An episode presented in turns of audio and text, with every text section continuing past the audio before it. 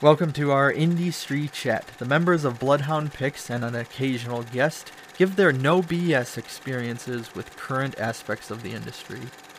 Hi, and thank you for listening to this episode of Industry, where I talk to the Nightmare Kids, which are made up of Tony and Jade. Now, I had the pleasure of meeting these two when I lived in Los Angeles and I was a projectionist at the Chinese Theater where they both worked. And Tony and I bonded over horror movies anytime we had a break. And they were both some of the most passionate people that I've ever met in terms of wanting to do the work, but also in a way that felt genuine and never felt like they were trying to step on other people's backs or anything to get what they wanted. It was just always about making the art and doing what they loved. And I always appreciated that. They were some of the first people that I had in mind when I wanted to start doing this interview series. And it's a, it's a shame that it finally came about now, but it was great that we got to do it. And we go from topics all across the board to what it's like living in LA now in this 2020 era and how it's really shifted the industry and where do we go from there also the topic of that we've brought up in this podcast as well of submitting to festivals and being an up and coming screenwriter. So listen up because this was a very great conversation and incredibly comforting to kind of chat with them again because it's been too long. So enjoy. Tony and Jade, thank you so much for joining me as part of the Nightmare Kids. What's up, man? Hi. So, um, it's been a little while since we've kind of spoke, besides messaging here and there. But yep. And I know kind of your histories, but could you give our listeners kind of how you got started, what interested you and getting you started in the horror genre, and yeah. So for me, um, uh, I'm Tony. This is Jay. We're the Nightmare Kids. So, like, uh, the thing that started me with horror was actually where I grew up, Craig. Like, uh, me, like, I'm, I'm I'm from Long Island, Hempstead, uh, Nassau County, and, um, but like most people know Long Island be like this this rich area, and that's the place where like Amityville horror started and everything like that. Um, I was actually from like uh, a darker part of of Long Island, not like the rich preppy area. I was more from in the the poverty, like what you would call the ghetto and I saw a lot of things with that. You know, I saw uh, like quickly, I saw like a lot of like uh, killings and, and things of that nature. And um, you know, the only the only escape for me was to be able to write like you know, um, to write uh, po- uh, write poetry and write short stories, things like that. And then there was this one movie that got me in, into horror, which was uh, this movie called Tales from the Hood. Yeah. I don't know if you're familiar with that. Yeah. So uh, that this was the the journey into my whole horror journey. When I first saw Tales from the Hood, by Rusty Cundiff. I it, it, was it was something that was so amazing for me as and I I was I was around nine years old when I first saw it, and it was like it, it was a movie that held up a mirror to the things that I was witnessing, like it, what whether it was like the racism and just, just the police brutality and the stories about African Americans and, and and and our own dark horrors within our households. That movie was the thing that set up everything for me. And and then I just went down this dark rabbit hole after Tales from the Hood. And um and here's Jade. uh, I am from Baldwinsville, New York, which is like a little subsection of Syracuse, New York. And I grew up. I've always been pretty creative. Uh, my grandma was an artist, and my mom was already a horror buff. So on top of being shown it and uh, you know, Salem's Lot and Carrie and all that kind of stuff at like six years old. I was also uh, learning how to draw, coming up with my own like superheroes and stuff, and kind of locking myself away and, and drawing, you know, all the worlds I wanted to exist in. And um, so definitely, I would say my mom influenced me with horror because it was always around. I gravitated more towards like a good like dark fairy tale or like um I don't know if you ever heard of the movie Legend with Tom Cruise. Yep. Yeah, that movie was like high fantasy, creepy, like as whole characters, the goblins. It was so creepy. And um, then it, of course, scarred my mind like everybody else of my age. Yeah, Tim Curry is amazing in it. Yeah, I I mean, I'm not gonna lie, I was I was a little bit down with the camp that was like, there'll never be another Pennywise. But, you know, I think Bill Skarsgård actually, especially in number two, yeah. he uh he took and ran with it. But yeah, I've I've just always gravitated towards like darker, creepy. And uh when I decided I wanted to go to college in Herkimer, New York, I didn't know that there was already a weirdo there waiting for me. Yeah, that's that's actually how we met. How how we met. We both went to uh, Herkimer College, uh, upstate New York, and then like you know how we met was we were in a talent show, and within this talent show, I was like I was like doing music, rapping, and Jay was singing, playing the piano, and then like we had this connection of like you know that from music, and then us like uh, knowing that we had this connection for music, we went to like you know hang out, and we would go to our dorm rooms and, and have these these talks. And I saw Jay was like drawing these amazing like drawings, and I was like, wow, this is this is all this is this is cool. And I think what brought us together the on the movie front was definitely uh, Tony had held this big special screening for all the students because he got really inspired when he saw Django when it came out, Django Unchained. Okay. And I never saw it, and I was like, "What is this movie?" So we go up to the screening, and I was like, "Yo, this is like crazy." And honestly, I think that may have been the first time I really viewed a Quentin Tarantino movie. Yeah, yeah, yeah. So it was just a, it was a cool story, mm-hmm. a dope director, right? And then you were showing it to me, and you were coming at me like being a rapper, good at work, playing all that right. stuff, and I was like, oh, so it was like just a big mind melding experience. And I was like, oh, this guy's got the eye. Yeah, it was crazy, man. Because like when I like I was in I was in that college, and I was like majoring in criminal justice, and this actually was the like they did. I always knew I wanted to do film, but I didn't know if I could do it. And I remember, like, to be honest with you, Greg, like, I was like, I was fucking homeless, bro. Like, I was homeless, and I was with one of my friends, and we went to see Django Unchained. And when, when we saw it, I was just like, what am I watching?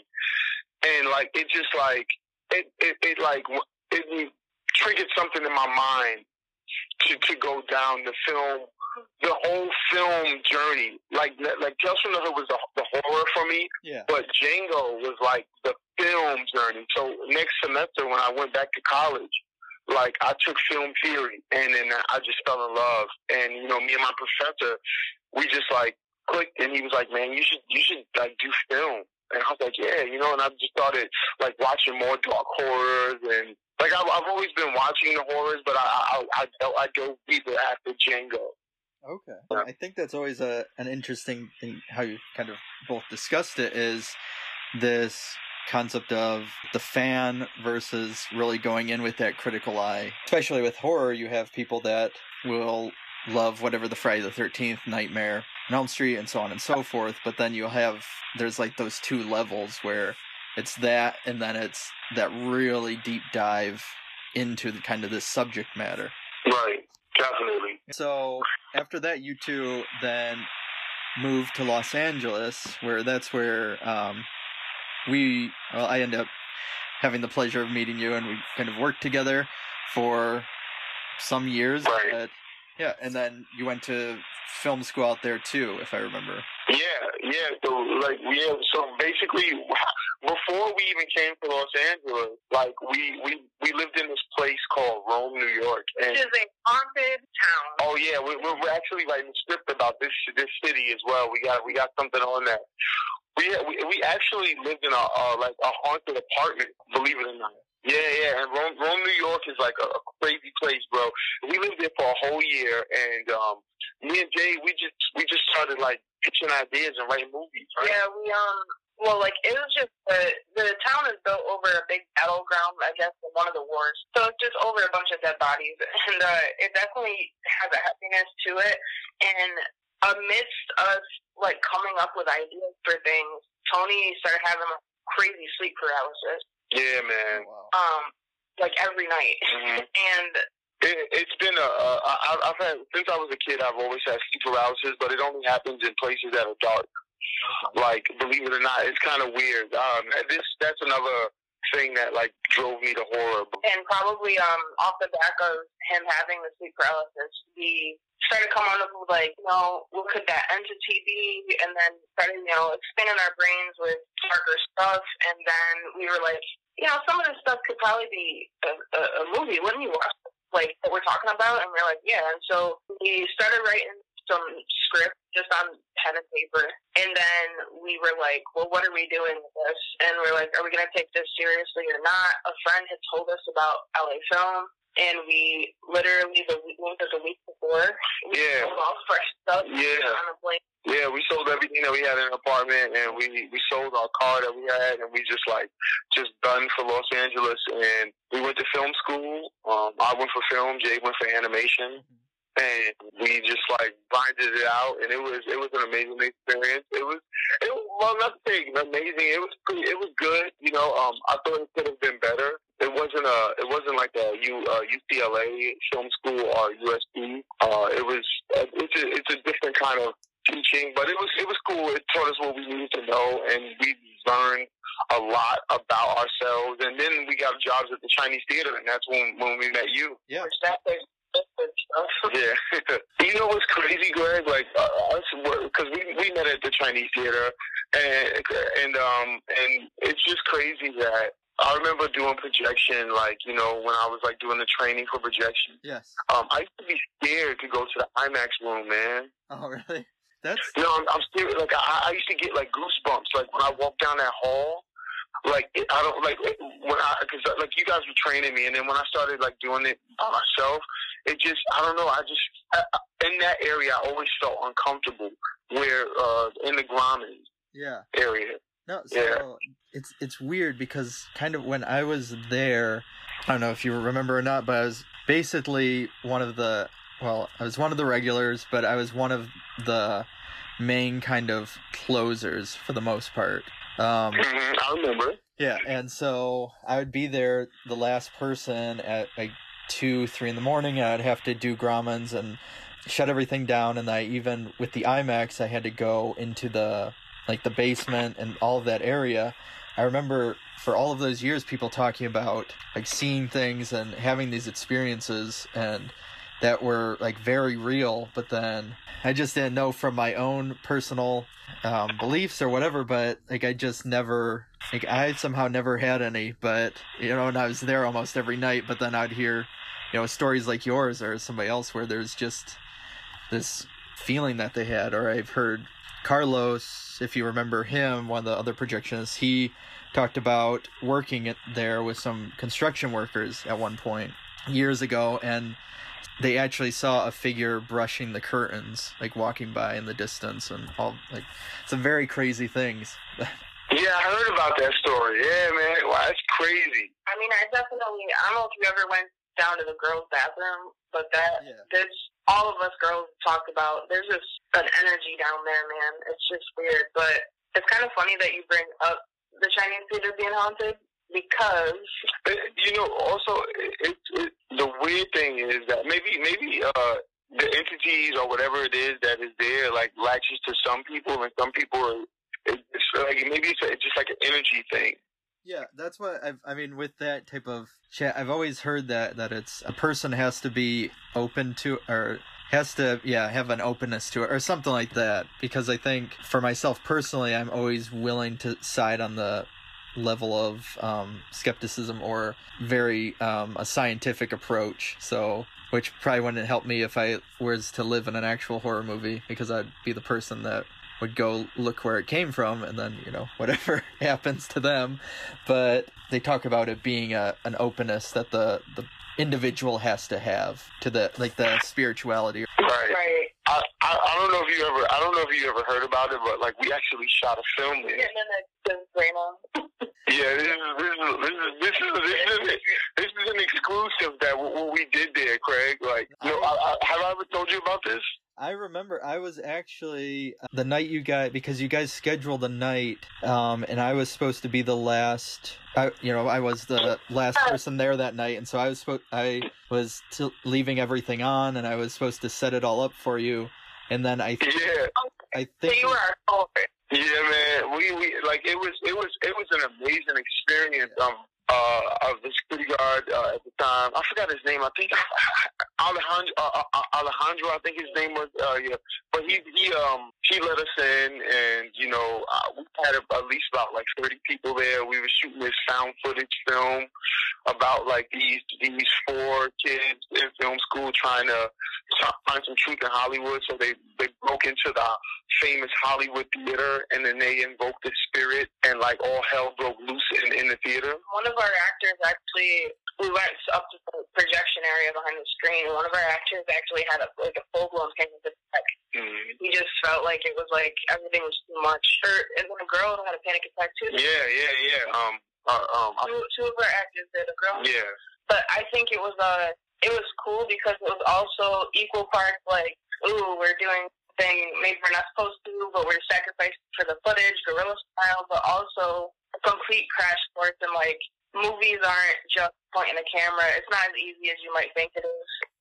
we ran into obstacles and it, it was it was really it was really a good experience, man. Like it was it was a story that we wanted to tell. Like this was my thesis project. Like you know, it was it was called the screening. Um, we we we have a sizzle reel for it. I'll send that over to you so you can check that out. But it was pretty cool, man. But um, I think that like you remember the time when found footage films were like really like hitting hard. Yes, uh, um, it was after what there was paranormal activity and then there was probably there was a ton i remember when we worked there but that was yeah. that boom where it was like five what five to eight years where it was just everybody was doing a found footage movie you know multiple times a year I'm actually kind of pissed that that stopped. Like that was like I'm not gonna lie, bro.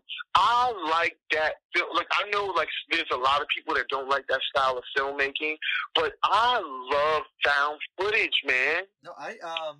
So I was kind of always because I you know I was never for some reason paranormal activity didn't get me, but it wasn't until later I started rewatching or seeing other ones, and I watched movies like um, The Bay or uh, mm. and there was a couple others. There was some um, I can't remember off the top of my head. Some Japanese found footage films, and those just like okay. yeah, yeah, wrecked me.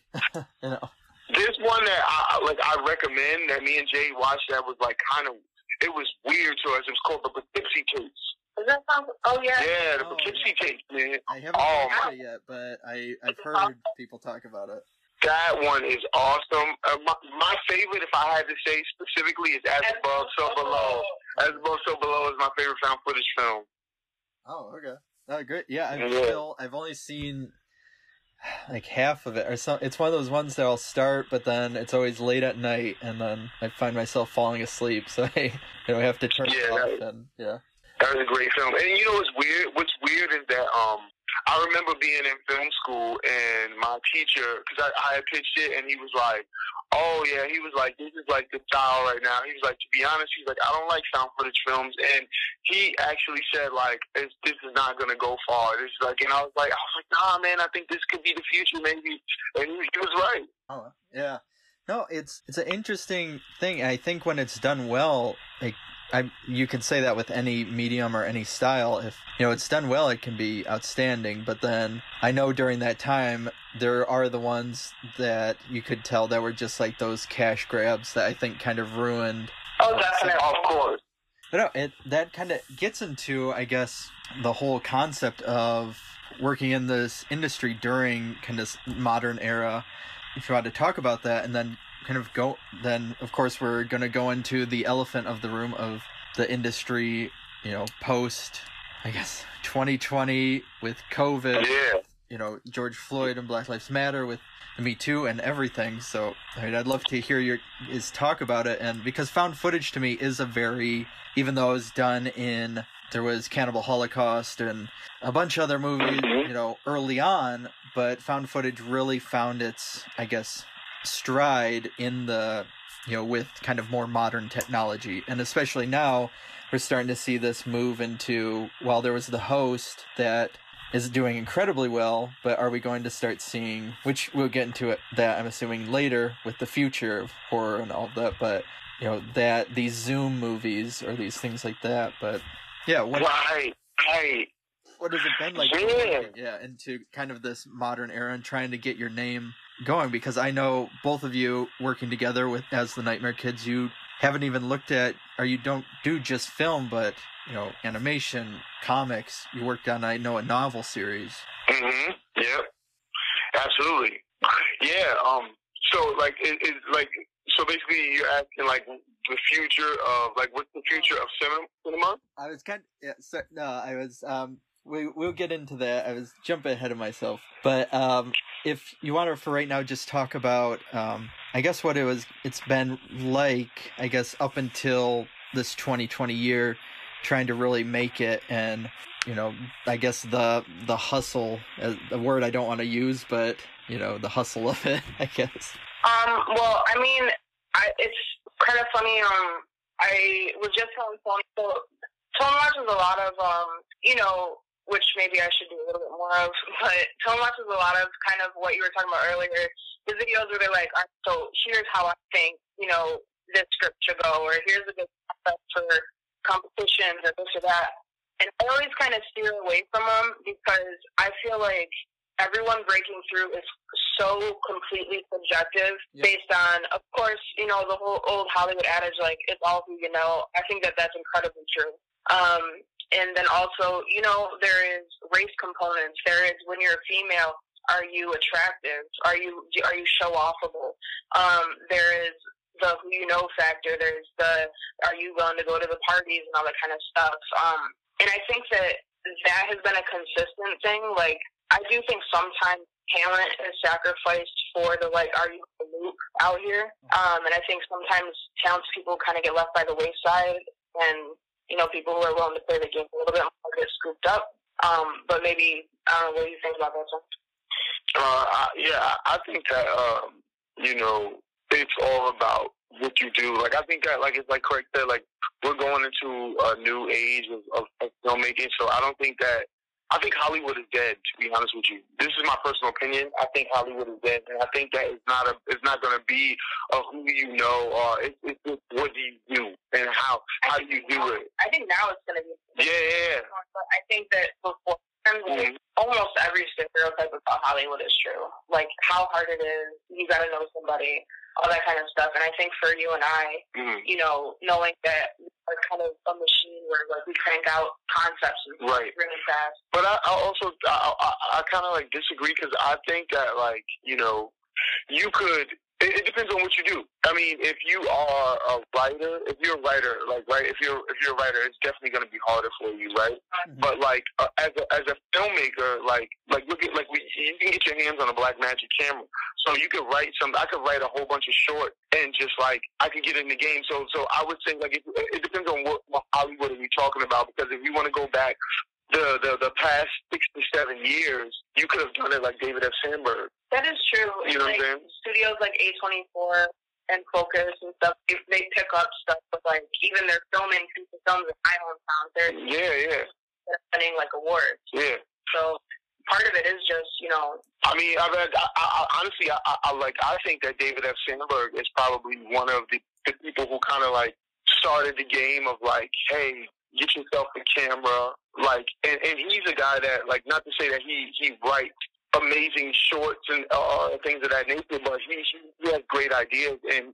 He takes his ideas and just shoots them and puts them out on on a platform like YouTube with just him and his wife and like he just got on with that, you know, like uh James Wan caught, caught a liking to him, and like like he's on his going on his fourth feature film now. Yeah, I know because he what he got really popular with Lights Out, if I'm correct, right? Mhm. And the the show. Right. Yeah.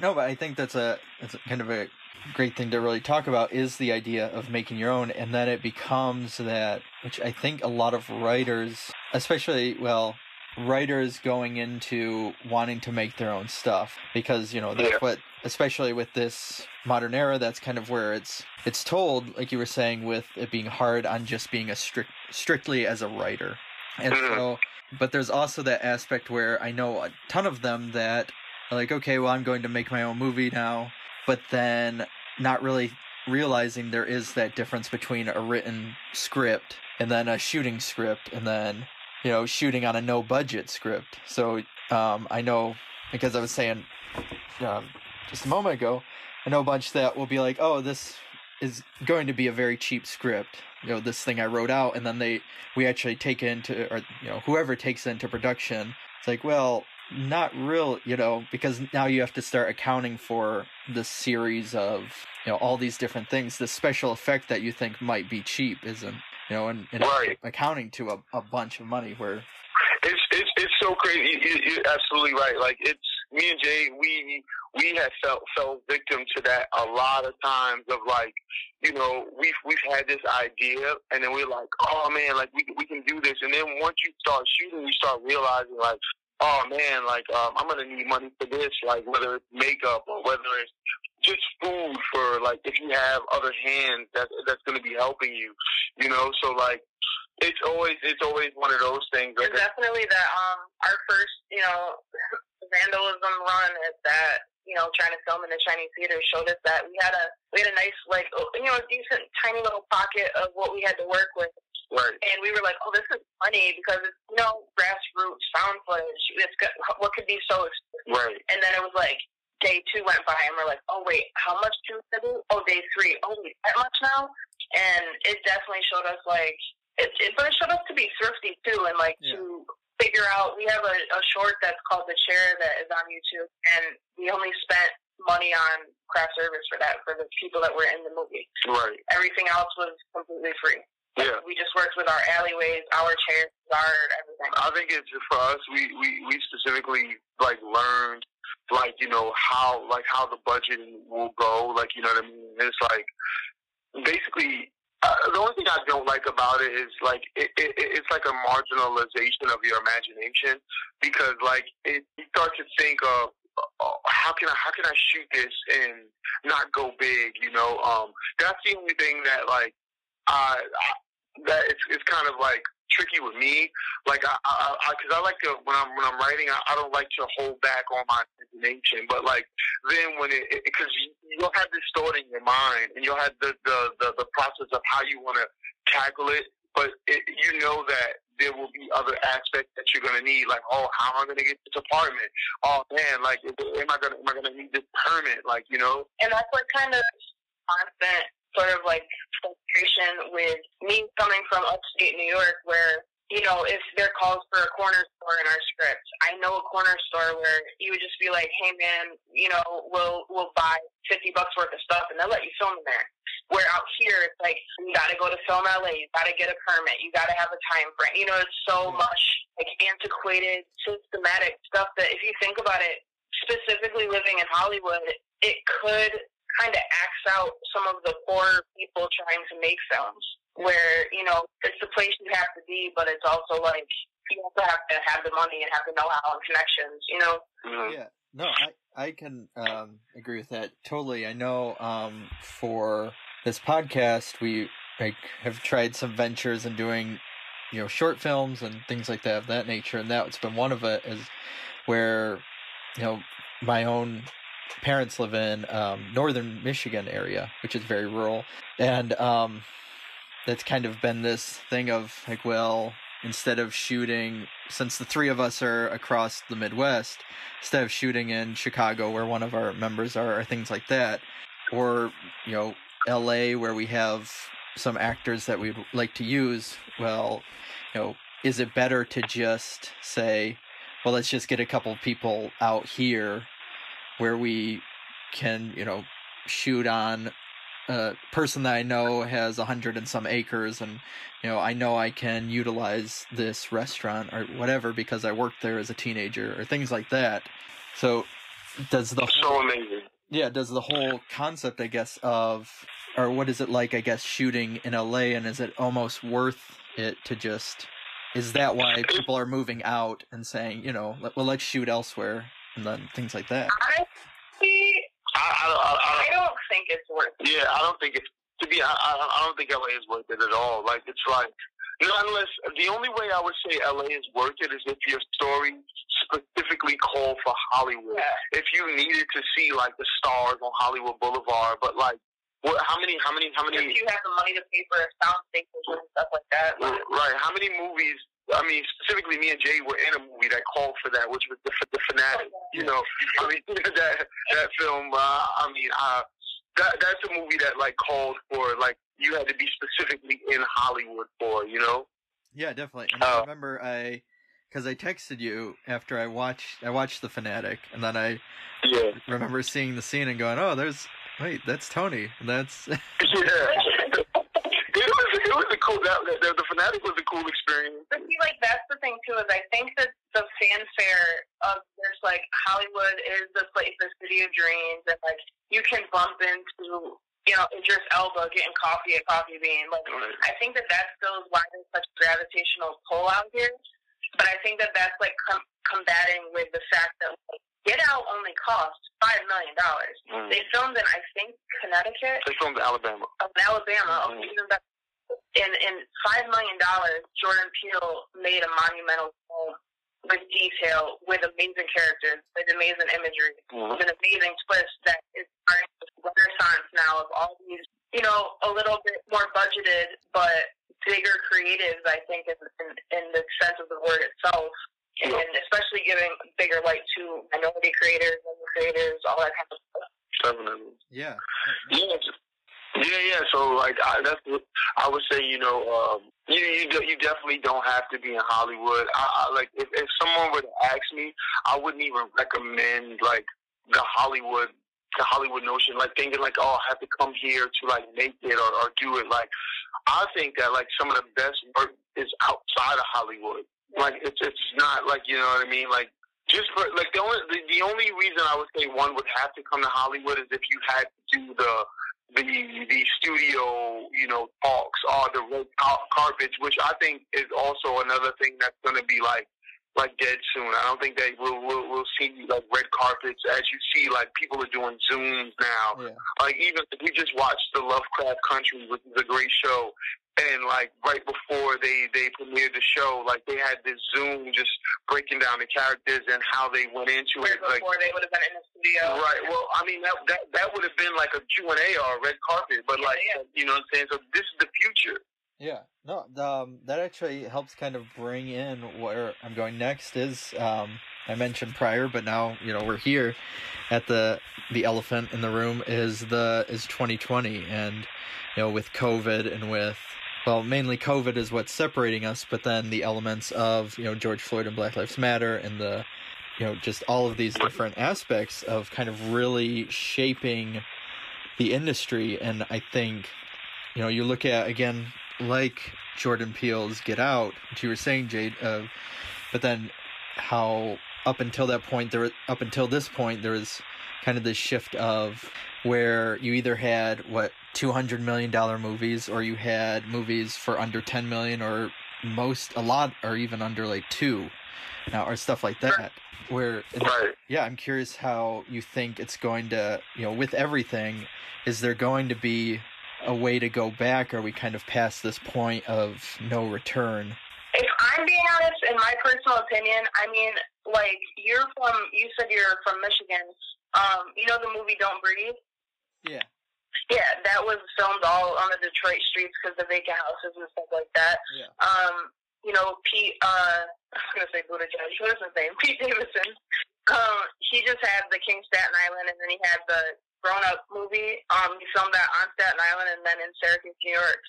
So, like, I think that the more that we saw a movie that broke ground, like Get Out, only had five million dollars, and then movies like Green Room, like all these like A twenty four movies, they're showing us that like you know even honestly, if you could save up twenty thousand dollars and you budget it super tight, you don't have to be in Hollywood. If you've got the eye for it, Quentin Tarantino could most likely film on a budget of five thousand dollars if he really wanted to.